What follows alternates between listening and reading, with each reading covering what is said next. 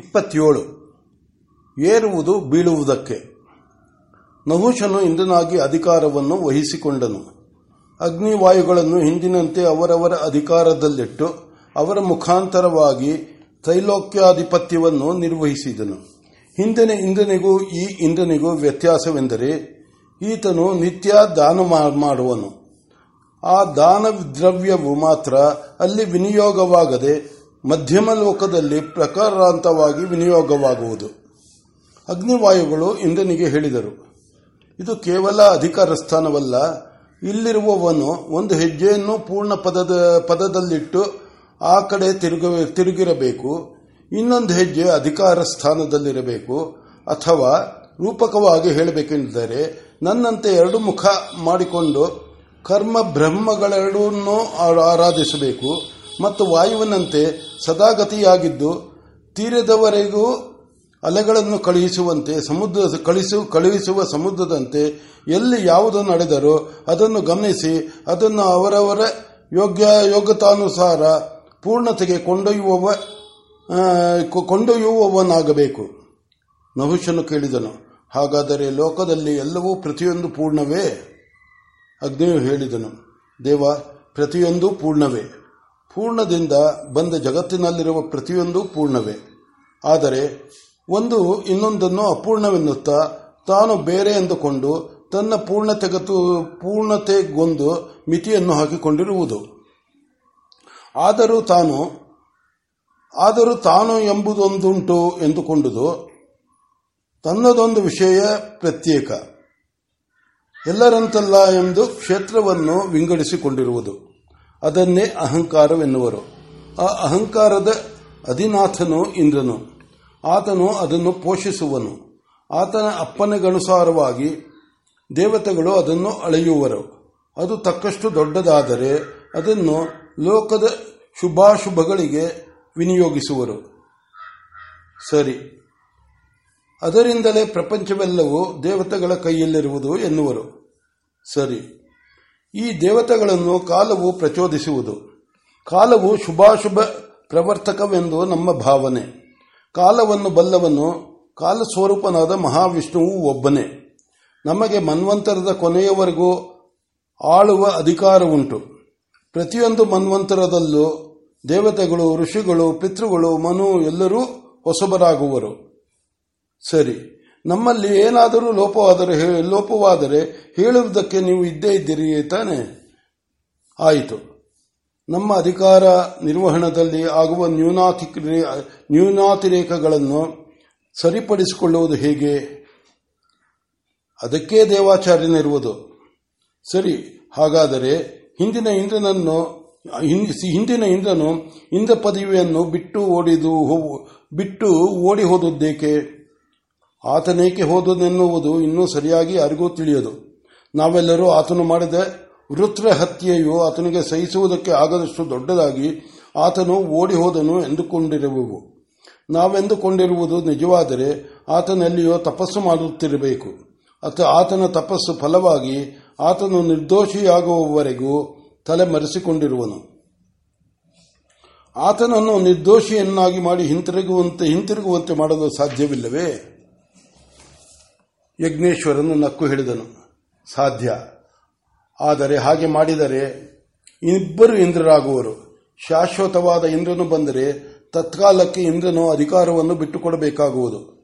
ಆದ್ದರಿಂದ ಸುಮ್ಮನಿರುವುದು ಸುಮ್ಮನಿರುವುದು ಒಳಿತು ಎಂದು ನಿನ್ನ ಅಭಿಪ್ರಾಯ. ಹೌದು, ಹಾಗಾದರೆ ಈ ನನ್ನ ಪದವಿಯು ಶಾಶ್ವತವಲ್ಲವೆಂದು ನಿನ್ನ ಅಭಿಪ್ರಾಯವೇ? ದೇವ, ದೇವತೆಗಳ ದೇವತೆಗಳ ಯಾವ ಪದವಿಯನ್ನು ಶಾಶ್ವತವೆನ್ನೋಣ? ನಾವು ಚತುರ್ಮುಖ ದೃಷ್ಟಿಯಿಂದ ನೋಡಿದರೆ ಅಲ್ಪಾಯುಷ್ಯ ಅಲ್ಪಾಯುಗಳು ಅಲ್ಪಾಯುಗಳು ಮಾನವರ ದೃಷ್ಟಿಯಿಂದ ನೋಡಿದರೆ ದೀರ್ಘಾಯುಗಳು. ಆದ್ದರಿಂದ ಈ ಕಾಲವೆನ್ನುವುದು ಒಬ್ಬೊಬ್ಬರಿಗೆ ಒಂದೊಂದು ಪ್ರಮಾಣವುಳ್ಳದ್ದಾದುದರಿಂದ ಶಾಶ್ವತವೆನ್ನುವುದರಲ್ಲಿ ಅರ್ಥವಿಲ್ಲ. ನಹುಷನು ಭಲೆ ಎಂದನು. ನನ್ನ ಈ ಪದವಿಯು ಅಶಾಶ್ವತವೆಂಬುದನ್ನು ಪ್ರದಕ್ಷಿಣವಾಗಿ ಹೇಳಿದೆ. ಆಯಿತು, ಈ ರಹಸ್ಯ ಯಾರಿಗೆ ಗೊತ್ತು? ಯಾರನ್ನು ಕೇಳಿದರೆ ಇದು ತಿಳಿಯುವುದು? ದೇವ, ಈ ರಹಸ್ಯವನ್ನು ತಿಳಿಸಿ ಆಗುವುದು ಆಗಬೇಕಾದುದು ಯಾವುದೂ ಇಲ್ಲ. ಆದರೆ ತಮಗೆ ಮಾತು ಕೊಟ್ಟಿರುವಂತೆ ನಾವು ಇದನ್ನು ಹೇಳಿಯೇ ತೀರಬೇಕಾಗಿ ಹೇಳುತ್ತೇವೆ. ದೇವಗುರುಗಳೊಬ್ಬರೂ ಇದನ್ನು ಬಲ್ಲರು. ಸರಿ, ಇಂದ್ರನು ಅಗ್ನಿವಾಯುಗಳಿಬ್ಬರಿಗೂ ಅಪ್ಪಣೆಯನ್ನಿತ್ತು ವಿಸರ್ಜಿಸಿ ತಾನು ನೇರವಾಗಿ ಬೃಹಸ್ಪತಿಯ ಬಳಿಗೆ ಬಂದನು. ಹಠಾತ್ತಾಗಿ ಇಂದ್ರನು ಬಂದನೆಂದು ಆಚಾರ್ಯನು ತಾನಾಗಿ ಬಾಗಿಲಿಗೆ ಬಂದನು. ಆತನನ್ನು ಒಳಗೆ ಕರೆದುಕೊಂಡು ಹೋದನು. ಇಂದ್ರನು ಆ ಮಾತು ಈ ಮಾತು ಆಡುತ್ತಾ, ದೇವ, ನನಗೆ ಇಂದ್ರಪಟ್ಟವನ್ನು ಕಟ್ಟಿರುವವರಲ್ಲ, ಅದು ಪೂರ್ಣವಾಗಿದೆಯೇ ಎಂದು ಕೇಳಿದನು.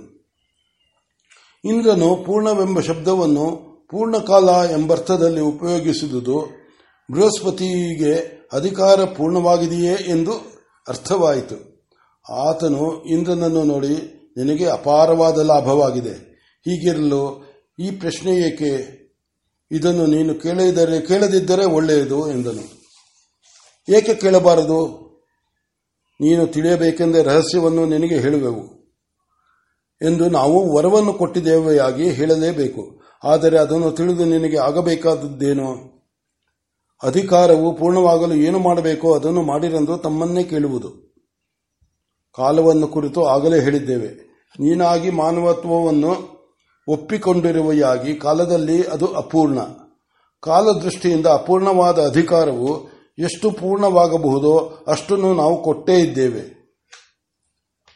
ಹಾಗಾದರೆ ಇಂದ್ರಾಧಿಕಾರವು ನನಗೆ ಪೂರ್ಣವಾಗಿ ಬಂದಿಲ್ಲ ಎಂದಂತಾಯಿತು. ಅದು ಪೂರ್ಣವಾಗಲು ಏನಾಗಬೇಕು? ದಯವಿಟ್ಟು ಅಪ್ಪಣೆ ಕೊಡಿಸಬೇಕು. ಬೃಹಸ್ಪತಿಯು ಯೋಚನಾಪರನಾದನು. ಈತನೇಕ ಈ ರಹಸ್ಯವನ್ನು ಭೇದಿಸಬೇಕು ಎಂದಿರುವನು? ಇಲ್ಲಿಯೇ ಈತನ ಪತನ ಬೀಜವಿದೆಯೋ ಎನ್ನಿಸಿತು. ಆದರೆ ಹೇಳದಿರುವುದು ಹೇಗೆ? ವರವನ್ನು ಕೊಟ್ಟಾಗಿದೆ. ಹ್ಮ್ ಬೇಕಾದುದಾಗಲಿ, ಭವಿತವ್ಯಕ್ಕೆ ನಾನೇನು ಹೊಣೆಯೇ ಎಂದುಕೊಂಡು ಹೇಳಿದನು. ಇಂದ್ರತ್ವವು ಶಚಿಪತಿಯಾಗುವವರೆಗೂ ಪೂರ್ಣವಾಗುವುದಿಲ್ಲ. ಹಾಗಾದರೆ ಶಚಿಯು ಇಂದ್ರಾಣಿಯಲ್ಲದೆ ಇಂದ್ರಪತ್ನಿಯಲ್ಲ. ಹೌದು, ಪರಿಸ್ಥಿತಿಯಿಂದ ಹಾಗೆ ಅರ್ಥವಾಗುವುದು. ಆದರೆ ಇದುವರೆಗೆ ಇಂದ್ರನು ಬೇರೆಯಾಗಿದ್ದರೂ ಶಚಿಪತಿಯೂ ಬೇರೆ ಬೇರಾಗಿರಲಿಲ್ಲ. ಈಗ ಶಚಿಪತಿ ಶಚಿಪತಿಯು ಇಂದ್ರನೋ ಅಥವಾ ಶಚಿದೇವಿಯ ಇಂದ್ರನ ಅಧಿಕಾರ ದ್ಯೋತಕವಾದ ಪ್ರತೀಕವೋ ಅಥವಾ ಇಂದ್ರನ ಪತ್ನಿಯಾಗಿ ಆತನ ವೈಯಕ್ತಿಕ ಸಂಬಂಧ ಉಳ್ಳವುಳ್ಳೋ ಎಂಬುದನ್ನು ಗೊತ್ತು ಮಾಡಬೇಕಾಗಿದೆ. ಅದನ್ನು ಗೊತ್ತು ಮಾಡುವವರು ಯಾರು? ದೇವಸಭೆ. ಹಾಗಾದರೆ ದೇವಸಭೆಯನ್ನು ಸೇರಿಸಿ ಈ ಅಂಶವನ್ನು ಗೊತ್ತು ಮಾಡಿಕೊಡಬೇಕು. ಸುರಾಚಾರ್ಯನು ಏನೋ ಹಿಂಸೆಗೊಳಗಾದವನಂತೆ ಹೃದಯವನ್ನು ಹಿಂಡಿಕೊಳ್ಳುತ್ತಾ, ಆಗಲಿ ಎಂದನು. ಇಂದನು ಅದನ್ನು ಕಂಡಾದರೂ ಈ ರಹಸ್ಯವು ಹಾಗಿರಲಿ ಎನ್ನಬಹುದಾಗಿತ್ತು. ಎನ್ನಲಿಲ್ಲ. ವಿನಯವಾಗಿ ಗಂಭೀರವಾಗಿ ಗುರುಗಳಿಗೆ ನಮಸ್ಕಾರ ಮಾಡಿ ಅವರ ಅಪ್ಪಣೆ ಪಡೆದು ಹಿಂತಿರುಗಿದನು. ಬೃಹಸ್ಪತಿಯು ಕುಳಿತಿದ್ದಡೆಯನ್ನು ಬಿಡದೆ ಕುಳಿತಲ್ಲಿಯೇ ಕುಳಿತು ಯೋಚಿಸಿದನು. ಈಗ ದೇವಸಭೆಯನ್ನು ಕರೆಯುವುದೇನೋ ಆಗುವುದು. ಆದರೆ ಅಲ್ಲಿ ಸಿದ್ಧಾಂತಕ್ಕೆ ಬರುವವರು ಯಾರು? ಅವರೂ ನನ್ನನ್ನೇ ಕೇಳುವರು. ಏನು ಹೇಳಬೇಕು ಎಂದು ಬಹಳವಾಗಿ ಯೋಚಿಸಿದನು. ಕೊನೆಗೆ ಅಲ್ಲಿಂದ ಎದ್ದು, ನಾನೇಕೆ ವ್ಯತಿಸಲಿ, ಇದು ಮಹಾವಿಷ್ಣುವಿನ ಅಪ್ಪಣೆಯಂತೆ ಆಗುತ್ತಿದೆ. ಆತನು ಒಳಗೆ ಕುಳಿತು ಏನು ಹೇಳಿಸಿ ಹೇಳಿಸುವನೋ ಹಾಗೆಯೇ ಹೇಳುವುದು, ಫಲಾಫಲಗಳನ್ನು ಕಾದು ನೋಡುವುದು ಎಂದು ಅಲ್ಲಿಂದ ಹೊರಟು ಹೋದನು. ಹೋಗುವಾಗ ಆಳು ಆಳುಗಳನ್ನು ಕರೆದು ಚಿತ್ರರಥ ಗಂಧರ್ವ ರಾಜನು ರಾಜನನ್ನು ಬರೆ ಹೇಳು ಎಂದು ಆಜ್ಞೆ ಮಾಡಿದನು. ಇನ್ನೊಂದು ಗಳಿಗೆಗೆ ಚಿತ್ರ ಚಿತ್ರರಥನು ಕಾಣಿಸಿಕೊಂಡನು. ಬೃಹಸ್ಪತಿಯು, ಗಂಧರ್ವರಾಜ, ಈ ಇಂದ್ರನು ಇನ್ನೊಂದು ಗೊಂದಲ ಎಬ್ಬಿಸಿದ್ದಾನೆ. ಇದೇ ಈತನ ಪತನಕ್ಕೆ ಕಾರಣವಾದೀತೋ ಏನೋ. ಏನಾದರಾಗಲಿ, ದೇವಸಭೆಯನ್ನು ಕರೆಯ. ಶಚಿದೇವಿ ಇಲ್ಲದೆ ಇಂದ್ರಾಧಿಕಾರವು ಪೂರ್ಣವಾಗುವುದಿಲ್ಲ. ಆದ್ದರಿಂದ ಆಕೆಯು ಇಂದ್ರಾಣಿಯೋ ಇಂದ್ರಪತ್ನಿಯೋ ಗೊತ್ತು ಮಾಡಬೇಕು ಎಂದನು. ಚಿತ್ರರಥನು ಏನೋ ಹೇಳುವುದಕ್ಕೆ ಹೋದನು. ದೇವಗುರುವು, ಆ ವಿಚಾರ ನಾನು ನೀನು ಚರ್ಚಿಸುವುದು ಬೇಡ. ಅದನ್ನು ದೇವಸಭೆಯೇ ವಿಚಾರಿಸಿ ಚರ್ಚಿಸಿ ಗೊತ್ತು ಮಾಡಲಿ. ನಾವಿಬ್ಬರೂ ತಲೆಮರೆಸಿಕೊಂಡಿರುವ ಇಂದ್ರನ ಕಡೆಯುವರು ಎಂದು ಏನೋ ಬೇಸರದಿಂದ ಎಲ್ಲವನ್ನೂ ಮುಕ್ತಾಯ ಮಾಡಿದನು. ಚಿತ್ರರಥನು ಏನೋ ಅಸಂತೋಷದಿಂದ ಸರಿ ಎಂದು ಕೈಮುಗಿದು ಆಜ್ಞಾವಾಹಕನಾಗಿ ಹೊರಟು ಹೋದನು.